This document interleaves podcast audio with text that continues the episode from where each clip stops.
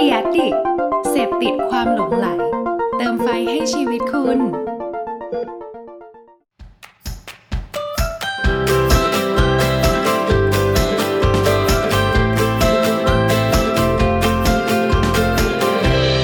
Hanky Biz Podcast สวัสดีค่ะ ยินดีต้อนรับเข้าสู่รายการ Hanky Biz Podcast นะคะ วันนี้ทุกคนก็อยู่กับมุกคุณธิดากันพิทยาค่ะ ช่วงสัปดาห์ที่ผ่านมา เราก็ได้มีโอกาสไปเดินงาน t h a i f e x 2020 ที่จัดขึ้นที่ Impact Arena เมืองทองธานี วันนี้ค่ะ เราก็เลยอยากจะมาแชร์ภาพรวมของงาน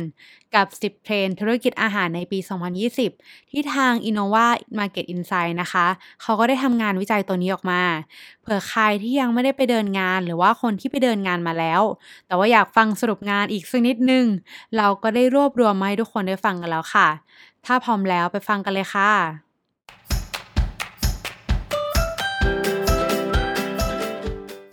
มากันที่เทรนด์แรกกันเลยค่ะ เทรนด์ที่ 1 storytelling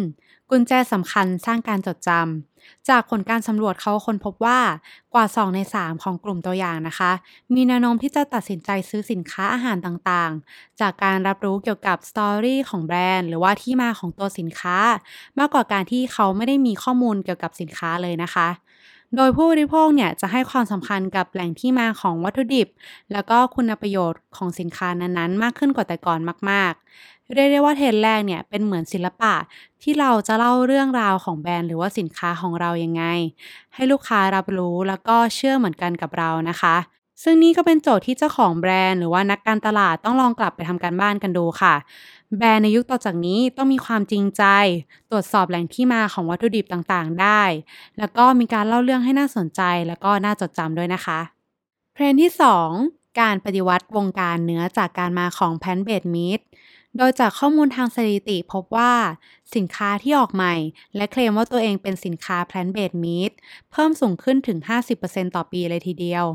นั่นแสดงให้เห็นว่าตลาดของเนื้อที่มาจากพืชกำลังเติบโตสูงขึ้นทั่วโลก แล้วก็กำลังจะกลายเป็นเนื้อทางเลือกของคนที่ไม่อยากกินเนื้อจากสัตว์ รวมถึงคนที่ต้องการดูแลสุขภาพของตัวเองด้วย ซึ่งกลุ่มนี้เองนะคะ ขนาดตลาดเนี่ยก็มีแนวโน้มที่จะขยายใหญ่ขึ้นในทุกๆ ปีด้วยเช่นกันค่ะเทรนที่ 3 แบรนด์ต้องตอบโจทย์ความยั่งยืน ในปัจจุบันผู้บริโภคมีความคาดหวังเรื่องความยั่งยืนกับแบรนด์ที่เขาใช้ เพิ่มสูงขึ้นกว่าแต่ก่อนมากๆเลยค่ะ จากตรงนี้เองนะคะ เราเลยจะได้เห็นว่ามีหลาย ๆ แบรนด์ที่เขาเริ่มปรับตัว packaging ให้มีความ eco-friendly มากขึ้น หรือว่านำ packaging ที่ใช้แล้วไป upcycling เพิ่มมูลค่าจากซองกาแฟ เปลี่ยนเป็นโต๊ะในโรงเรียนต่างๆ ซึ่งตัวอย่างที่เราได้เล่าไปเนี่ยเป็นตัวอย่างในกลยุทธ์ของทางแบรนด์เนสกาแฟ ที่เราเองก็มองว่าแบรนด์หรือว่าร้านอาหารในไทยก็สามารถนำเอาตรงนี้นะคะ ไปประยุกต์โดยเริ่มทำแบบจากอะไรเล็กๆ ใกล้ตัวก่อน เพื่อเป็นการสร้างความยั่งยืนให้กับแบรนด์แล้วก็ร้านได้ในอนาคตเช่นกันค่ะเทรนด์ที่ 4 ของกินเล่นที่ดีต่อสุขภาพ จากชีวิตประจำวันของผู้บริโภคที่มีแต่ความเร่งรีบ ของกินเล่นในระหว่างวันที่มีการใส่นวัตกรรมต่างๆ เข้าไป จะเข้ามาตอบโจทย์ผู้บริโภคในยุคนี้มากๆ ตัวอย่างสินค้าพวกนี้นะคะ อย่างเช่น พวก whey protein bar ที่เขาจะมีปริมาณโปรตีนสูงกว่าแบบบาร์ปกติ และช่วยให้เราเนี่ยไม่หิวแล้วก็ไม่อิ่มจนเกินไปก่อนที่เราจะออกกำลังกายด้วย สินค้าพวกนี้นะคะ มันจะเข้ามามีบทบาทมากๆค่ะในยุคต่อจากนี้เทรนด์ที่5 texture ช่วยให้ประสบการณ์ในการกินดีขึ้น จากงานวิจัยพบว่ากลุ่มตัวอย่าง 7 ใน 10 คน บอกว่า texture นะคะ มีส่วนช่วยให้การกินในแต่ละครั้งเนี่ยมีประสบการณ์การกินที่ดียิ่งขึ้นไปอีก เพราะว่าระบบประสาทของเรานะคะ จะทำงานหลายจุดพร้อมกัน มันเลยจะช่วยให้คนกินเนี่ยสามารถจดจำรสชาติ กลิ่น สี แล้วก็รสสัมผัสได้ดีมากยิ่งขึ้นด้วยนั่นเองค่ะ เทรนด์ที่ 6 สารอาหารที่จำเป็นต่อร่างกาย ต้องดีกับสุขภาพของเรามากขึ้น หรือหมายถึงการเปลี่ยนแปลงของ macronutrient นะคะ พวกอาหารที่ให้คาร์โบไฮเดรตไขมันแล้วก็โปรตีนค่ะ ซึ่งเป็นสารอาหารจำเป็นที่ร่างกายต้องการได้รับในปริมาณมาก จะมีการถูกพัฒนาให้สารอาหารพวกนี้ ต้องดีกับสุขภาพร่างกายของเรามากขึ้นไปด้วย มันจะเป็นมากกว่าแค่การเปลี่ยนรูปแบบสินค้าใหม่ ๆ และมันจะมาพร้อมกับนวัตกรรมเจ๋งๆ ด้วยค่ะ ถ้ายกตัวอย่างอย่างเช่น ตัว h e i n e k e n 0.0 เครื่องดื่มมอลต์ไม่มีแอลกอฮอล์นี่ก็นับว่าเป็นอีกหนึ่งในตัวอย่างของสินค้าจากเทรนด์นี้เช่นกันค่ะ เทรนที่ 7 ผู้บริโภคมีความต้องการที่แปลกแล้วก็แหวกแนวมากขึ้น คนเริ่มมองหาอะไรที่เฉพาะเจาะจง แล้วก็เป็นสินค้าที่บ่งบอกถึงความชอบ รวมไปถึงไลฟ์สไตล์ของตัวเองจริง ๆ มันเลยทำให้เกิดสินค้าประเภทไฮบริดเกิดขึ้นค่ะ ที่อาจจะเป็นการรวมกันของวัตถุดิบใหม่ ๆ การผสมรวมกันของรสชาติแปลกๆ อย่างเช่นไอติมเอเต้นะคะ ก็ได้มีการออก ไอติมรสชาติชานมไข่มุกแบบถ้วยครับ ถ้าเป็นเมื่อก่อนพอพูดถึงไอติมเนี่ยเราจะคิดถึงกันแค่ ไอติมช็อกโกแลตไอติมวานิลลาเป็นแบบรสชาติ basic basic ใช่ไหมคะแต่ว่าเดี๋ยวนี้นะคะ รสชาติมันเริ่มมีความ advance มากขึ้น แปลกใหม่มากขึ้นเรียกได้ว่าในอนาคตเนี่ยก็คงจะมีรสชาติแปลกๆ ให้เราได้ลองกันอีกเยอะแน่นอนค่ะ เทรนด์ที่ 8 คนเปิดใจลองวัตถุดิบใหม่ๆ มากกว่าเดิม เทรนด์นี้จะแอบต่อเนื่องจากเทรนด์ที่แล้วเลยค่ะ เพราะผู้บริโภคยุคปัจจุบันนะคะ เขาเริ่มที่จะยอมรับ แล้วก็พร้อมที่จะลองอะไรใหม่ ๆ กันมากขึ้น จนมันทำให้โอกาสที่จะเกิดวัตถุดิบใหม่ ๆ แล้วก็มีคนยอมรับเป็นกระแสในวงกว้างเนี่ยได้ง่ายมากขึ้น ตัวอย่างจากกระแสเครื่องดื่ม CBD ที่มีการฮิตฮอตกันทั่วโลก ถึงแม้ว่าตอนนี้นะคะ ในไทยเนี่ยอาจจะยังไม่ได้มีการนำเข้ามาอย่างจริงจัง เพราะว่ามีปัญหาในเรื่องของข้อกฎหมายอยู่บ้าง ตัว CBD เนี่ยเป็นสารสกัดจากกัญชง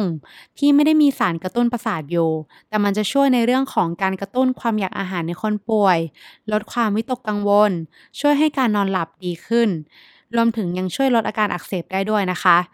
จากคุณประโยชน์ต่างๆ เหล่านี้นะคะ จึงมีการนำตัว CBD ไปเป็นส่วนผสมในเครื่องดื่ม หรือว่าขนมต่างๆ กันมากขึ้น แล้วก็ได้กลายเป็นกระแสหลักที่เกิดขึ้นทั่วโลก ถึงขนาดที่ว่ามีคาเฟ่ของคนรัก CBD กันเลยทีเดียวค่ะ